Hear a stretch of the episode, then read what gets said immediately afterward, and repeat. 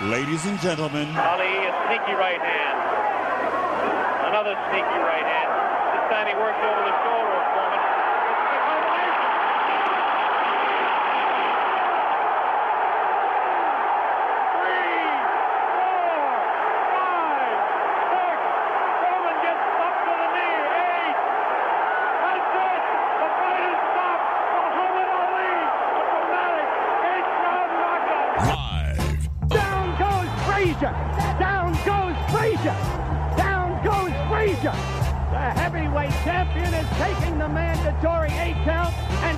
Foreman is as poised as can be. in the entertainment capital of the world. Right now, he backs off from a sharp right uppercut to the body by Tyson. Again, a double right hand to the body and the chin.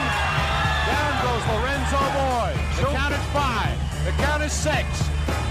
The count is eight. He will not get up. It's over. It's the TC Martin Show. The man is dangerous. He's dangerous. He's crazy. and don't give a damn about nothing. That's true. He just ah, come at you. Ah. It's time to get your daily prescription from the doctor, Fighting out of the blue corner. TC Martin. As he hit it with that punch, I think his eyes went into separate orbits there. The doctor is now in. Let's get it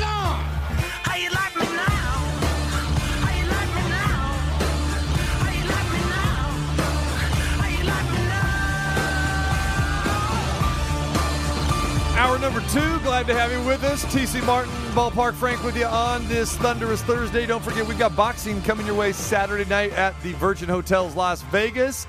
Shakur Stevenson in the main event, 15 and 0 against Jeremiah Nagathelia, 21 and 1, 10 consecutive knockouts for Nagathelia. So it's going to be a great main event. We also talked about Jose Pedraza. He's a two-time uh, former world champion, so he is in the co-main event, and we just heard from Bob Arum. So looking forward to that Saturday night, and the guy who will be on the call with ESPN, my man, Timothy Bradley, the five-time champ. I don't know. I don't know how many belts I, I've lost count, man. Five, six, seven. Man, I got it don't five. Matter. Hey, see, I got I it. got five. I know what time it is.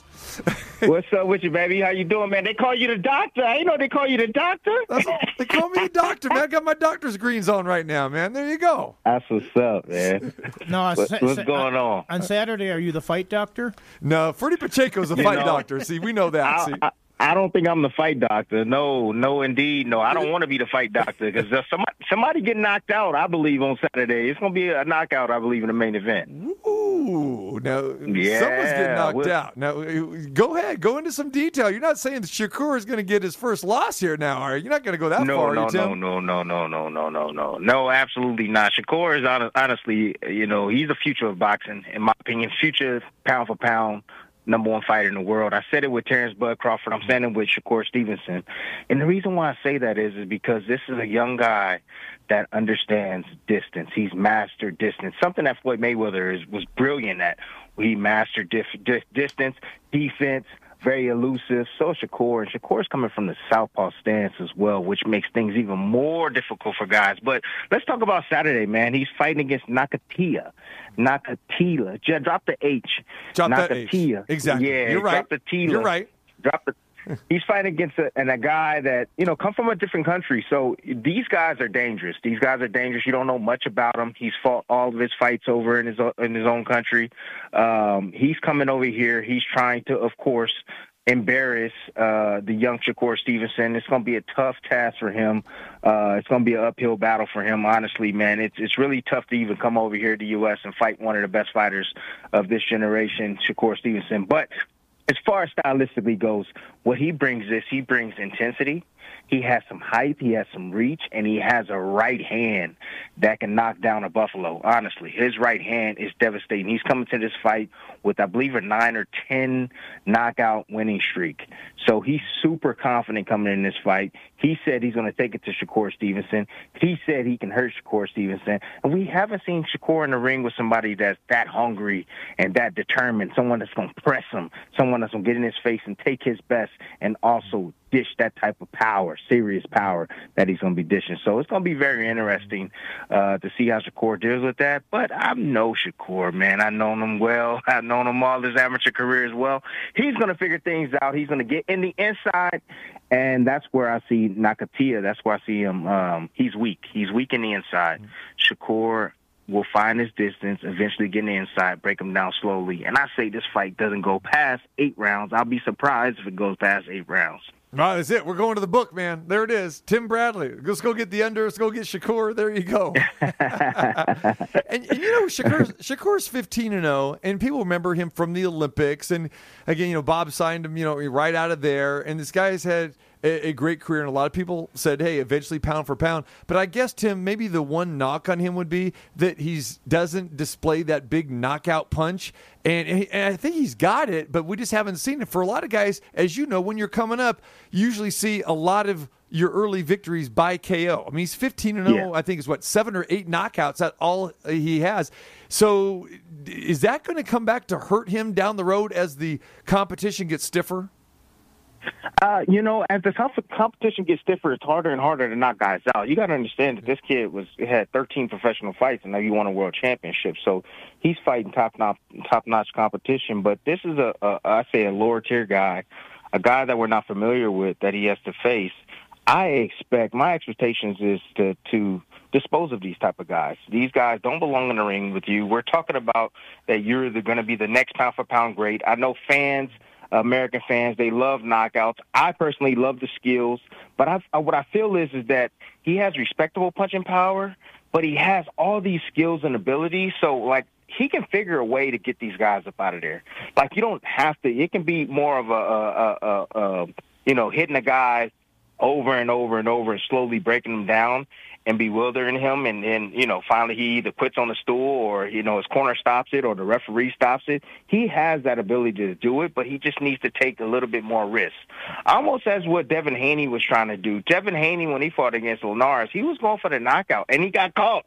He got hurt we never seen Devin Haney hurt. You know, he walked back funny to the corner. But see, I want to see young guy like Shakur in these type of situations trying to get the knockout, even if he has to take a little bit more risk. I understand being on the safe side, but this will help him grow later in his career, especially when he gets in there with someone like a, a Tank Davis or uh, you know um, Oscar Valdez, guys with tremendous punching power. You know that have an ability to to hurt him. So you know, why not take the chance? Why not take the risk?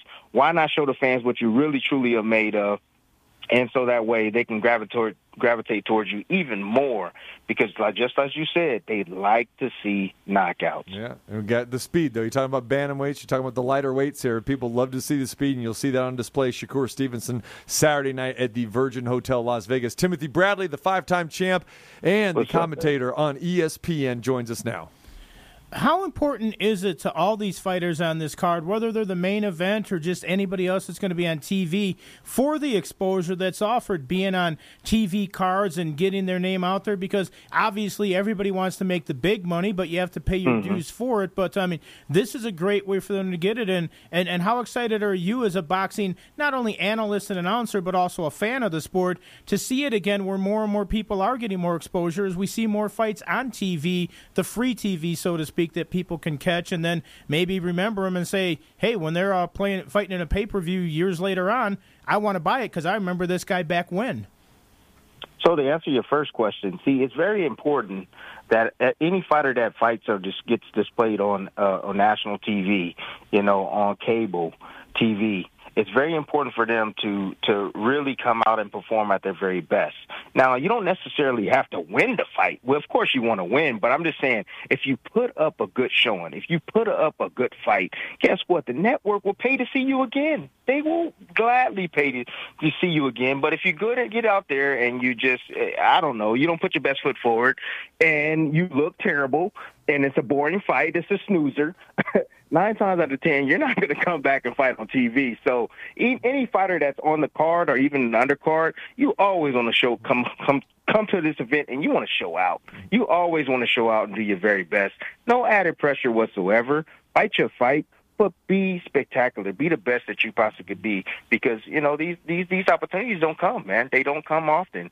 And you know, your second question is is that a lot of times, like I love the fact that boxing is on television more often, like you said. That's back in the old days. Back in the old days, the older days, uh, the '70s and, and the '80s.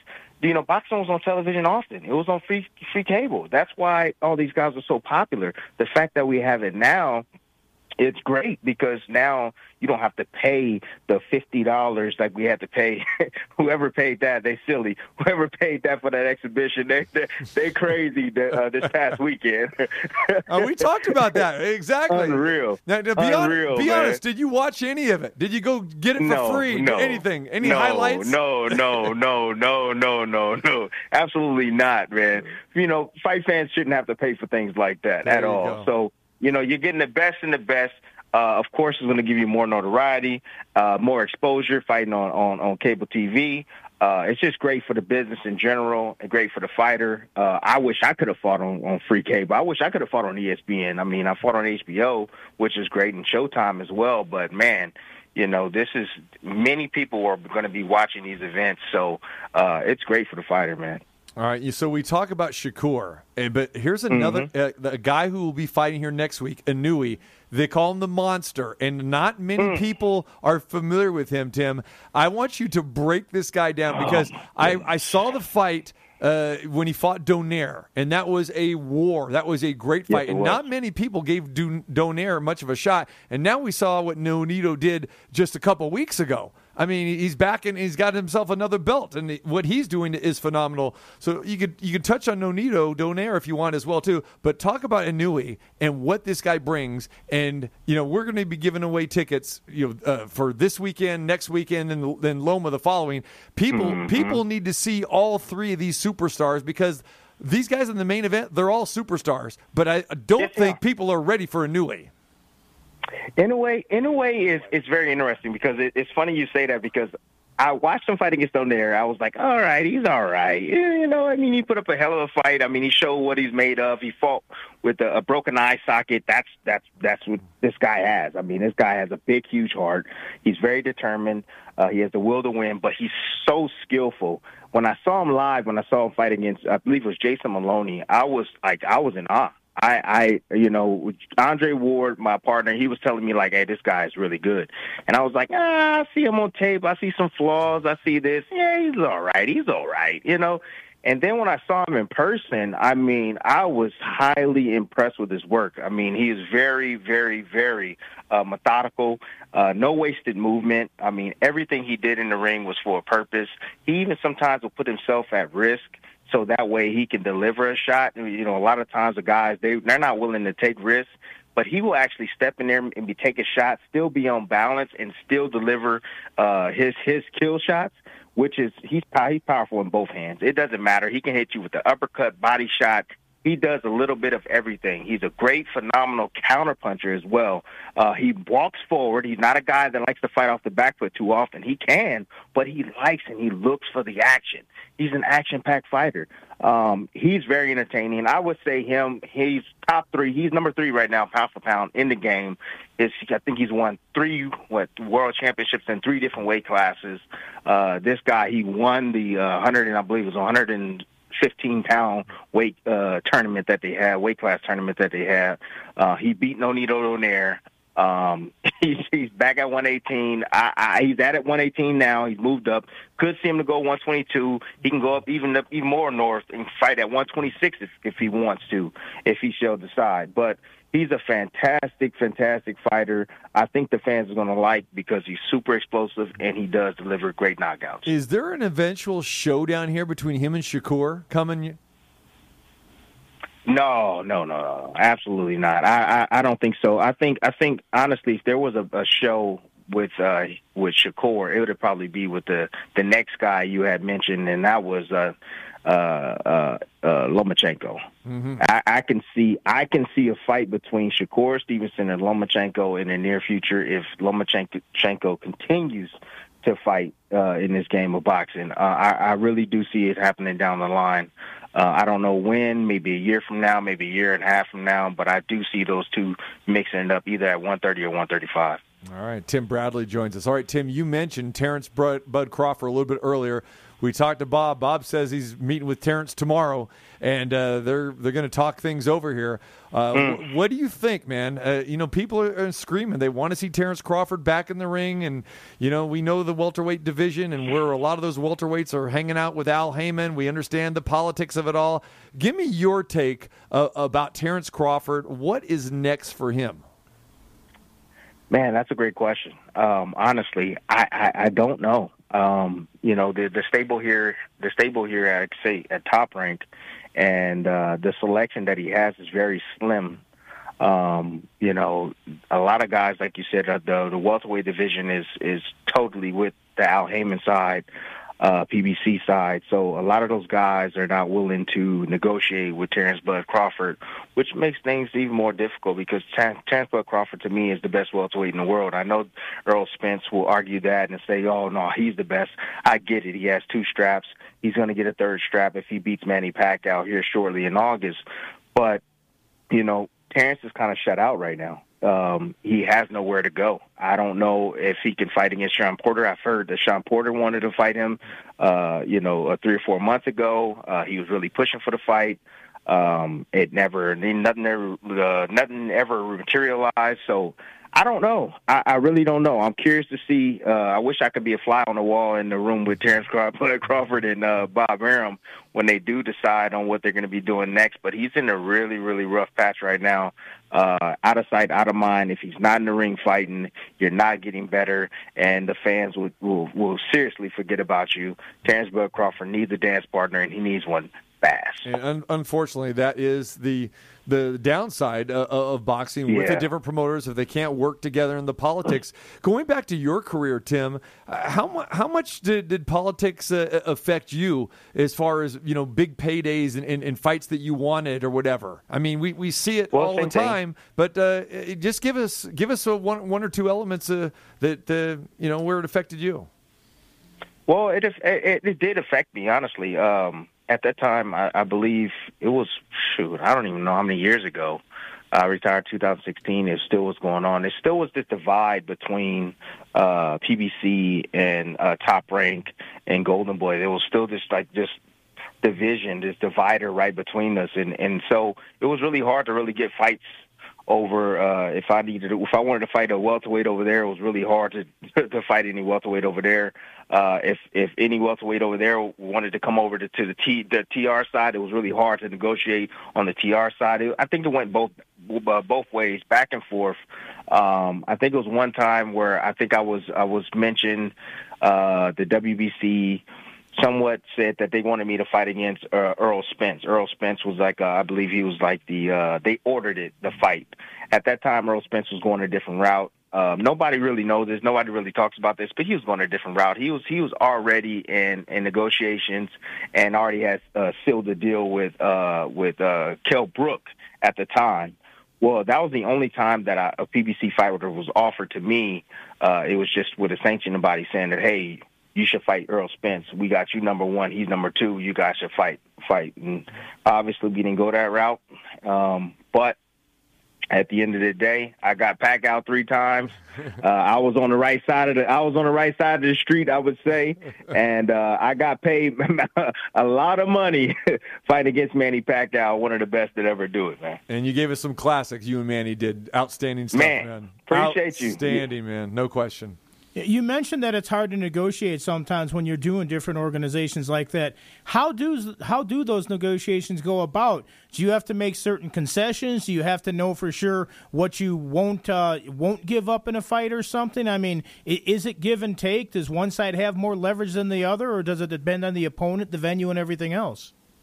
you got to understand that the leverage the leverage that each promoter has is is that you know they get to control the narrative so if you we've seen fury and wilder do it it's possible you know it's possible it can happen and we're going to see uh, fury and wilder do it again and that's pbc and that's tr so it's possible i believe that the fighters the fighters the boxers they have to just make it happen. They have to tell their promoter. They have to tell, hey, Al Al Haymon, Spence got to say, hey, I want to fight Terrence Crawford.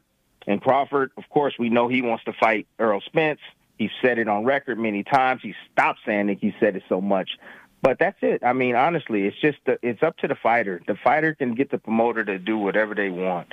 They really can. Now, as far as negotiations goes, you got to think about the networks. You have you have ESPN, you have you have PBC, Fox, or Showtime. You know, so you got the networks that got to come up with something. You know, no one wants to get left behind. You know, ESPN's going to want Crawford to fight on uh, ESPN. They're not going to want him to fight on any other network. Um, and the same thing goes for Spence. So you have networks, you have promoters, you have uh, differences, you know, with the fighters. Uh, but ultimately, at the end of the day, if something, if these guys want to fight, if they want to fight, they say, you know what, I'm not going to fight anymore until I fight Bud Crawford. I'm not going to fight anymore until I fight Errol Spence. It can happen. Hmm. It truly can happen.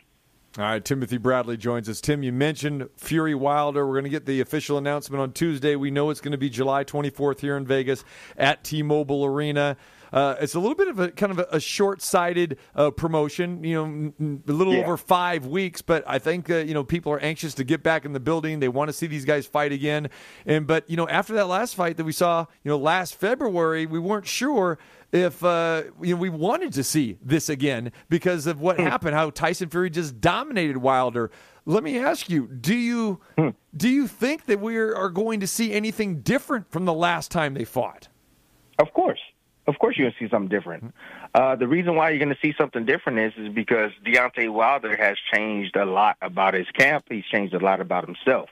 Uh, that's the only reason why this fight's going to be different, honestly. We know what we're going to get from Tyson Fury. Tyson Fury already feels that he already, hey, I have a blueprint already. I'm going to put him on his back foot. I'm going to press forward. I'm going to battle the right hand. I'm going to take it away from him. And then I'm just going to shove it down his face, you know, with my right hand. You know, he he showed us that uh, you know about a year, a little bit over a year ago. I would say 17 months or so ago, uh, and he still has that that in his mind, and he knows that psychologically going into this fight, Deontay Wilder making excuse after excuse after excuse after excuse, he knows that he has the mental edge going into this fight. Like he said, I have everything. I have your belt. I have your soul. I, I practically beat you up. you know, uh, your corner had to stop it. So, um, you know, it's going to be a big challenge mentally for Deontay Wilder this third time around. But I know he's going to be different. I know he's isolated. I see him training. I see his videos and things online. I like what I'm seeing. Uh, as long as Deontay Wilder don't try to be something that he's not, meaning like being this cute boxer and trying to move and look cute and stuff like that and dancing around, uh, I think he'll be fine. He just needs to be aggressive, more aggressive, uh, not tentative at all. He needs to let that right hand go as often and as much as possible. And he needs to be aggressive. He needs to be a beast in there, a dog. That's what he needs to be to be able to beat a guy like Tyson Fury, who can do a little bit of everything. So, um, yes, I think the fight's going to be different. I really do. I don't think it's going to be an easy fight for Tyson Fury, and that's why you see Tyson Fury going dark. You know, he's no longer on social media. He's he's quiet now. He's he's totally focused because he knows that he's going to get an animal in Deontay Wilder, a guy that's going to try to get his belt back. You know, we know So- we know Bob likes to compare him to Muhammad Ali as far as Yeah. just you know the showmanship and the way he talks Yep. and everything, which is really cool. But you know, you can tell these guys really don't like each other, which is genuine, and sometimes you know it, it's not genuine. You and you and fan, fight fans can diagnose that when when it's not. Mm. Uh, over your time, give us give us a name or two that you felt was like, hey, you know. A, a real good trash talker, you know what I'm saying? Because we Kendall see it. We, is it say that again. Kendall Holt. Kendall Holt. Kendall Holt can talk some trash.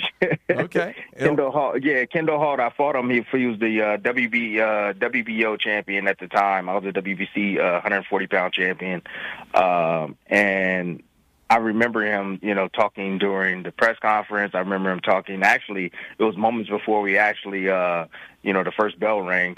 Uh, I went out. Was in Montreal. Uh, I was at the Bell Center, and he said to me, he said, "You want to see this heart?"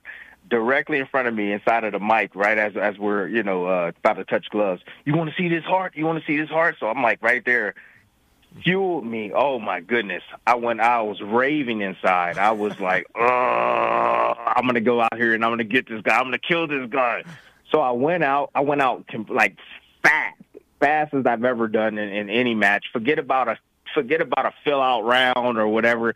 I was got totally aggressive, and he hit me with this shot, dude, and knocked me on my behind, dude.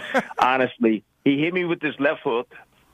Honestly, I was out on my feet. I was out, like literally. I flew in the air, and I, when I hit the ground, the ground woke me up. I just remember getting up, and I remember feeling my elbow was kind of tingly, and then I, I stood up, and my right leg was completely numb, and I had this buzzing sensation in my my ear, like in my head, and I was like, "Oh my God, go away!" I took a knee for about eight seconds. I got back up, and then I was just like, "Oh snaps, he's about to come towards me right now. I gotta survive." but anyway, I finished the fight. I ended up winning the fight. Uh, but yeah, he was a major trash talker, man. He got under my skin, and that was a learning experience for me. Wow, that's that's crazy. That I almost had some visions of uh, the fight in, in Carson, California. You know what I'm talking about when talking about getting Oh. buzzed. You know what I mean? And I'm going like, yeah, that kind of reminded me of that that. was Jesse. Yeah, exactly. Yeah, that was Jesse. That was Jesse, Jesse Vargas. Vargas. Yep, exactly. Jesse Vargas. I got clipped, I, and that was the first time that I really realized why I got clipped. It was. Uh, I remember Teddy Atlas uh, had gave me a conver- called me and did an interview, and uh, he was like, "Do you know why you got clipped with that shot?" And I was just like, uh, "No." and he goes, "You got clipped with that shot because what do you do when a guy drops down in front of you?" And I was just like, "Uh, hit him with an uppercut." And he goes, "No, you drop down with him." you drop down with him. He's trying to sneak you, and that's what he did. He act like he was going into your pocket and came over the top with the looping right hand, and you stood straight up, and he was hit with it. And I, at that time, that's when I was like, "Oh my gosh!" I was like, "I needed Teddy Atlas in my life," and that's when I went on ahead and decided to change my trainer. But anyhow, uh, yeah, I, I remember that fight, man. I would have finished on my feet too. By the way, Jesse, I know Jesse Vargas here in Vegas. I would have finished on my feet, man. You know you're dealing with. I'm the hey, I'm the Desert Storm, brother. Shoot, the Desert Storm. I would have finished.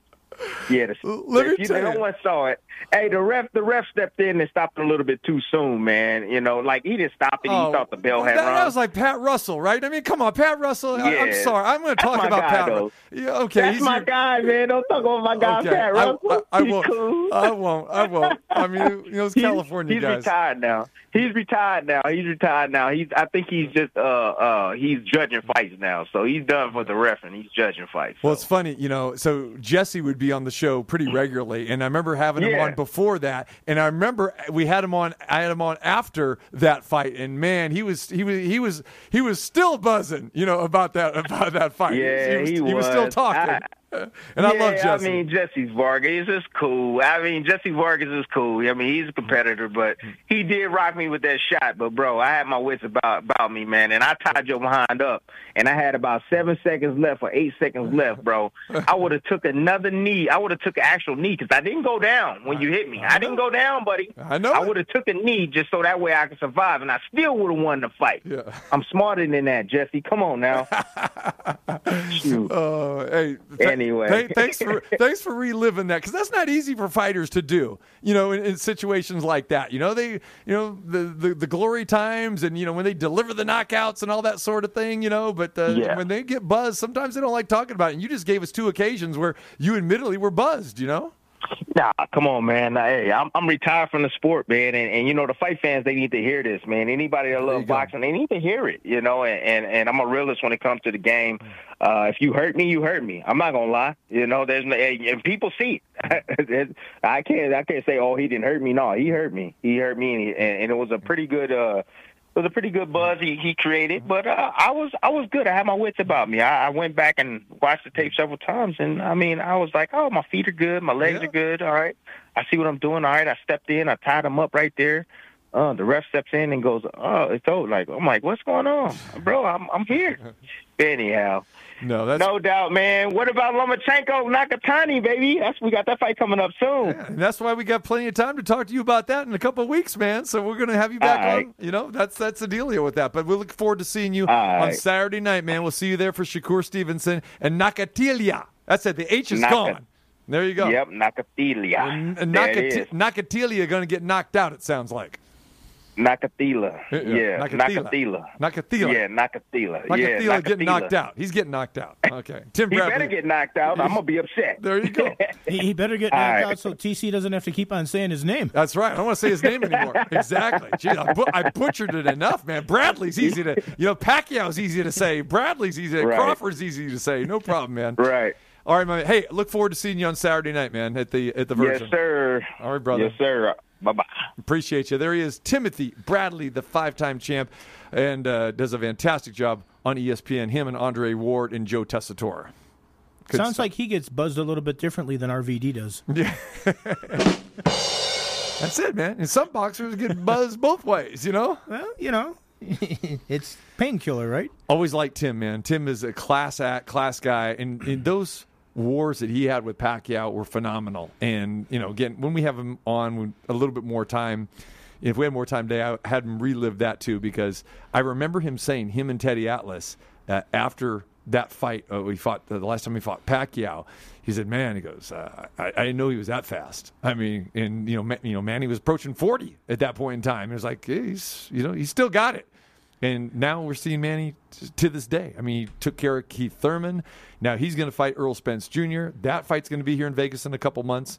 Uh, you know, just I could watch Manny Pacquiao fight all the time. I, I never want to see him retire. Well, you know, it's interesting too because he talked about the fights that he couldn't made with the cross promotion, but then he mentioned how, but I got three fights with Pacquiao Yeah. and I got paid. So it shows that just because one thing doesn't work out, sometimes it can still be beneficial to you. Because it sounds like in the long run, he probably made out better with the Pacquiao fights, win, lose, or draw. Oh, No question, no doubt You know, about it. the, Uh, the, the check cleared. Absolutely. Tim Bradley, class act, great guy. All right, and love to have him. We have him on the show regularly, so uh, great stuff. All right, when we come back, Scott Spreitzer is going to join us. We talk VGK Colorado tonight. Who do you like, the favorite, the dog, and plus NBA playoff action as well. Come on, let me put some water on your ball. More from the master debater, the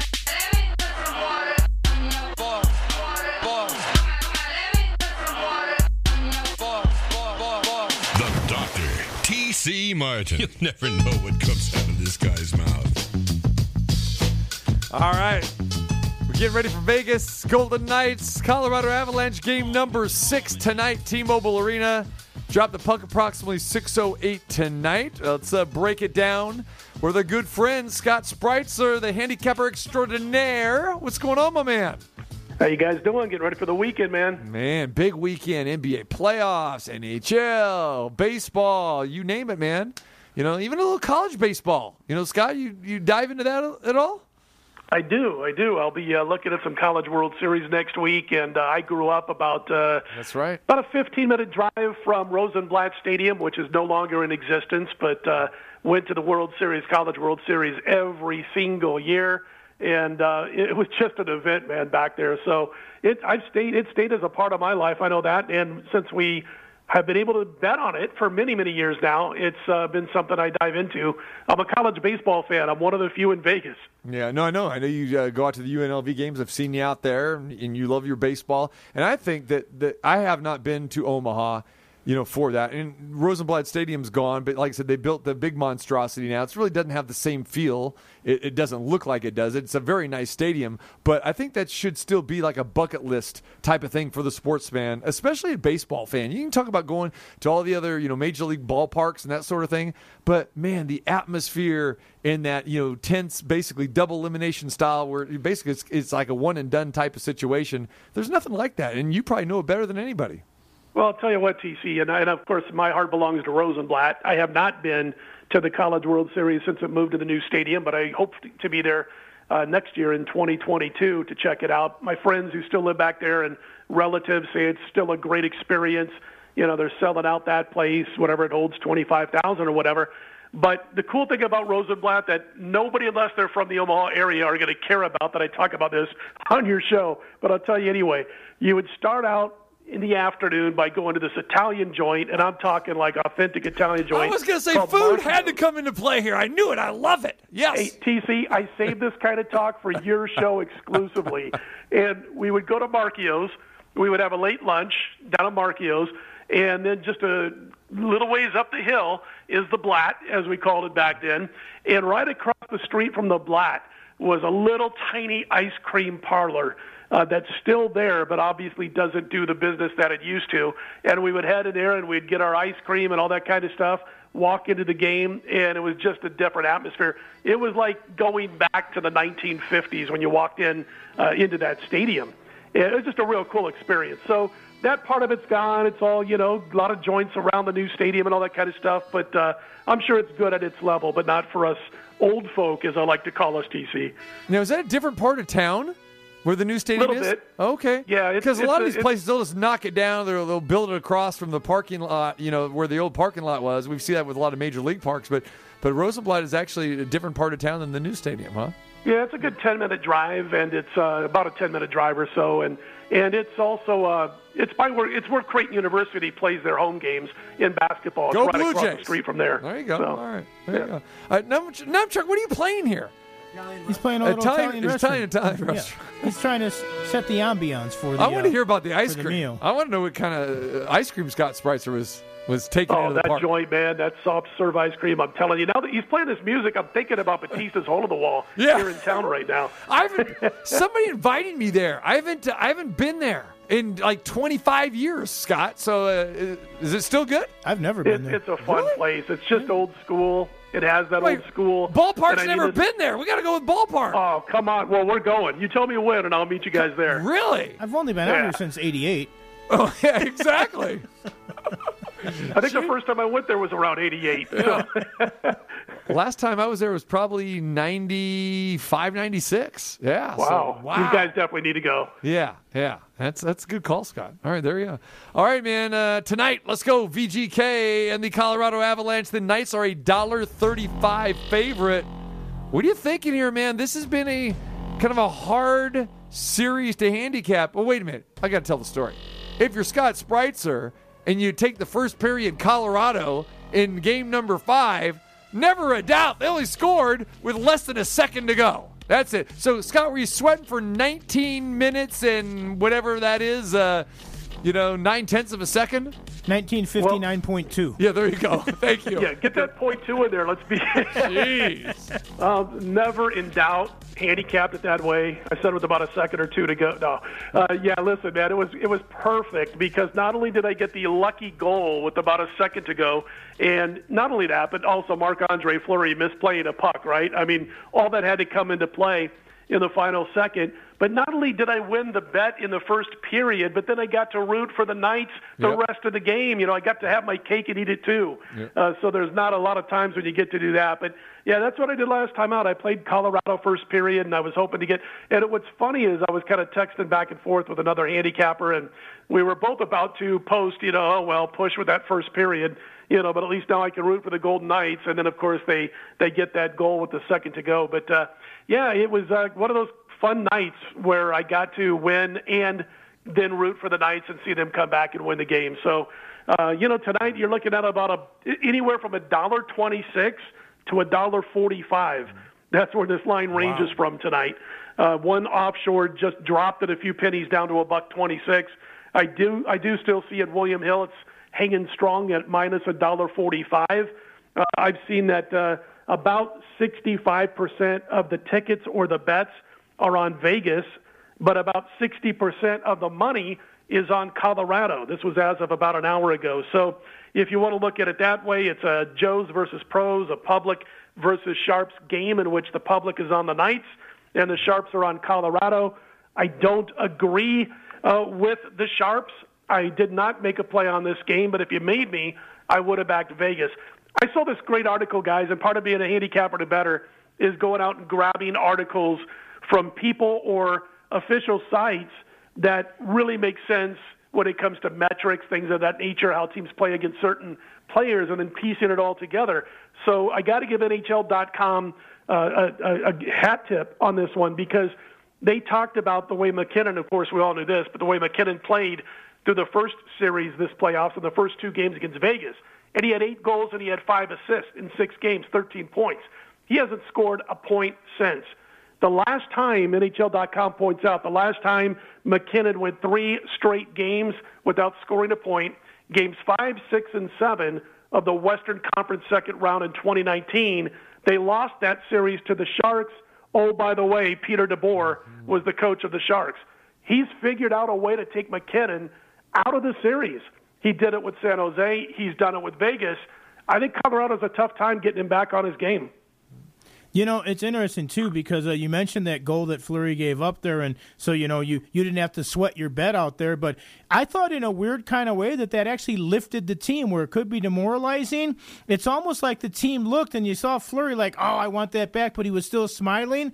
And Mark Stone addressed it afterwards. They went in the locker room and basically said, "You've had us all season long. Don't worry, we have your back." It's almost like he you know, made him that much more determined to win, especially the way he played in the second period to only be down two to nothing. And by the way, uh, I think that you might owe uh, Flower a, a dinner at Batista's hole in the wall for uh, for giving that goal up next time you see him. I might owe him a few dinners. Uh, but, but I'll tell you what, you saw the same thing I did, Frank, because I remember, like I said, I was texting back and forth with a couple of people. And when he gave it that goal and you saw his reaction afterwards, like, what the heck did I just do? And I, I was like, that might be a blessing in disguise. I, this guy's going to come out steaming the rest of this game. And I, I, I was saying, I go, I, I'm hard pressed to think that, you know, Marc Andre Fleury is going to give up another cheapie tonight. So I was thinking the same thing. I was like, you know, that might be a blessing in disguise. Obviously, it was a blessing in my wallet. Uh, but again, for the Vegas Golden Knights, uh, definitely thought that it kind of got Fleury in that frame of mind of this ain't happening again. And he played extremely well before that, and then of course the rest of the game saved their bacon in a couple of instances. There we go, bacon TC. We're back to food. But I love uh, it. I love it. I love anyway, it. but yeah, you know, it's like I, I agree, Frank. I was watching and thinking the same thing when that goal went in. Uh, other than the fact that I was jumping up and down a little bit like a ten-year-old, you know, in a candy shop. Hmm. So, Scott, let's talk a little bit about this Avalanche team. They've never lost four in, in a row during this season. I was, I'm shocked they've really lost three in a row. But has Colorado were they overvalued in this series?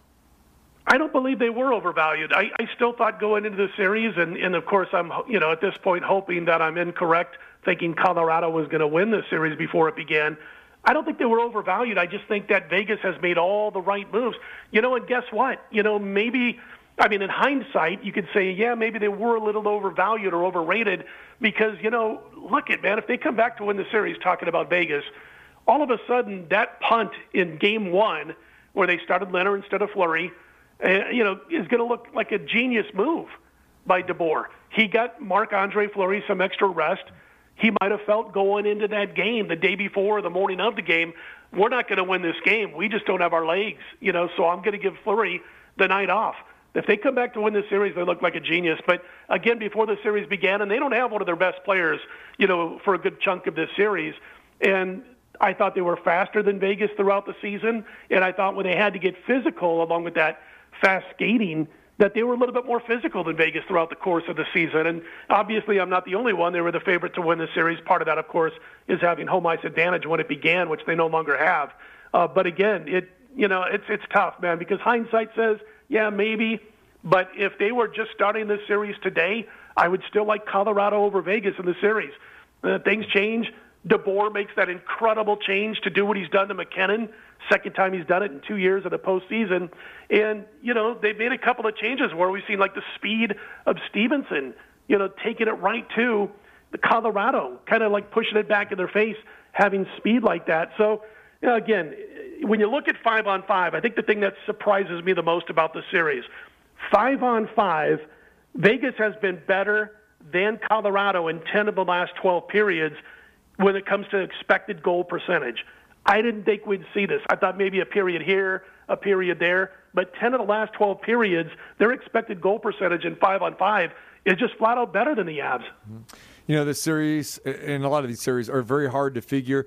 And I'm going to make a statement here, Scott, and tell me what you think that hockey seems to be the best value for underdogs. Would you agree with that or not? Yeah, I do because I don't think home ice, well, Vegas out of the mix. You know, Right, I mean, right. that place is a nut job when you go down there. It's great, but when you take, uh, when you look at, you know, home advantage, home court, home ice, home field, I think uh, the NHL presents the best value for the underdog in a series. Sometimes from game to game, because I don't think 99% of the time home ice means a whole lot. So yeah, I agree with you. You could also get a hot goalie who can start every game of a series, who might be playing for the underdog where if you have an underdog in baseball, you don't get to throw your best pitcher out there every night. You know, so I do think for those reasons that hockey presents a better value if you like the underdog. And by the way, one quick note on this: you know, Fleury's won 15 games uh, when his team can clinch a series in his NHL career, and that again is attributed to NHL.com. And he has four shutouts in those situations, so he's second actually for the most shutouts uh, in a clincher in NHL history. You got that going for you too with math tonight with Marc Andre Fleury. There you go. You know, uh, after game number two, you could have got the Golden Knights at what plus four fifty or five dollars to win the series, and now if you still like Colorado, you can get them at plus four twenty five. There's been some some tremendous value here, and uh, just think if you would have uh, you know you know played the Golden Knights after game number two. Yeah, and again tonight with Colorado, again we're talking about before this series, Colorado was thought of as being the slightly better hockey team than Vegas, thought of by most as being the team to win the Stanley Cup. So you get that plus four dollar price right now, and I know this sounds, you know, kind of weird to say only, but relatively speaking, you only have to win one game. You're back on your home ice for Game Seven. Right. You know that series price. You know, for those who are sitting around betting some pizza money or some Batista's hole in the wall money, you know, plus 400 might not be the worst idea. You know, if that's where it's at right now. I haven't seen a playoff series today, so you know, not a bad idea. I mean, again, you got to win one game. If you don't, and you have fun money on it, you lose a little bit of fun money, a little bit of pizza money. If you happen to put 40 or 50 bucks on it, and you win. Hey, you've got a nice dinner coming up on you. You know what I mean? So, not a bad idea. Well, you know, it's interesting too, Scott, because obviously Colorado wants it to go to a seventh game or they're eliminated, but they also get Kadri back in the lineup if they do go to a game seven, the first time that he's been able to play since that eight game suspension. But Vegas right now might be the healthiest they've been in a long, long time with McNabb back and Pacioretty coming back right at the end of the Minnesota series and immediately paying dividends. He's got three game winning goals. He had the pass to Stone for the game winner in overtime the last game. Uh, you know, uh, we have it looks like Patrick Brown will be out tonight because he was staying with the with the the reserves afterwards. So it looks like that fourth line tonight might be Carrier, Kolesar, and Reaves, which is going to be a really heavy hitting line. So. And Janmark came back that last game. He got the puck off the boards and threw it to Wah, who threw it to Tuch for that first goal. So not only has Vegas played pretty well, but they seem to be the healthiest right now. Pete DeBoer's got to feel uh, one of his biggest challenges is who do I play and who don't I play because he has that luxury of ha- having a healthy team at this point of the season. That's huge. Well, I want to add this too. I mean, they're so healthy right now that Ryan Reaves was a healthy scratch last game, and that's why I'm saying it looks like I he's mean, in tonight again. Right? Yeah. So crazy.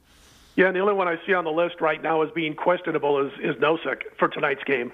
You know, and and as far as Kadri, you know, that's what I was talking about a little bit earlier when I was saying, you know, one of the players that can really uh, be a thorn in the side of Vegas hasn't even played in a series, and that was, of course, because he was suspended uh, for all those games. But yeah, they would like to get Kadri. They'd like to get to a game seven for obvious reasons, but obviously also to get Kadri, one of their top centers on the ice, who can really he can really change the course of a game. There's no doubt about it when he's at the top of his game.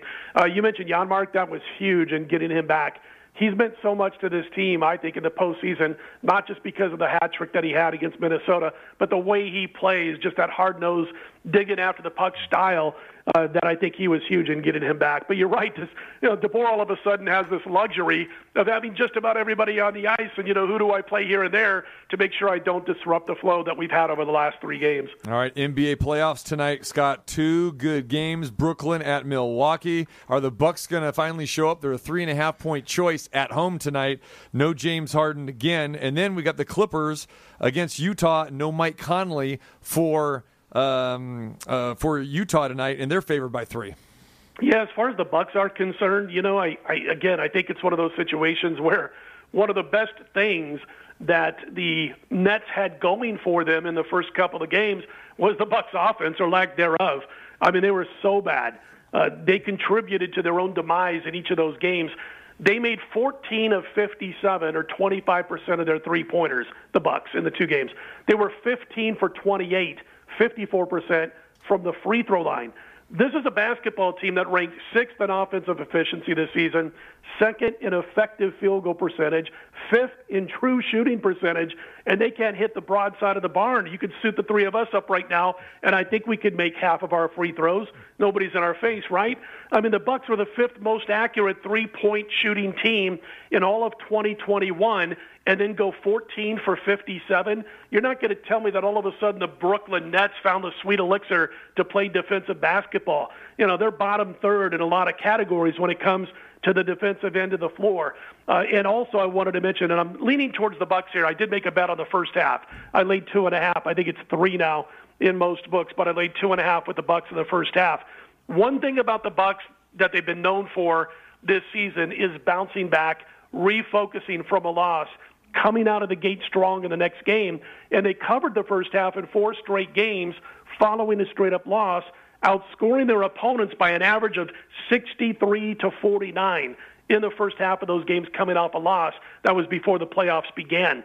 Uh, I think it's now or never, and I thought, you know what, at that point, it's not a big play for me, but I laid the two and a half in the first half, thinking it's kind of a virtual now or never for Milwaukee.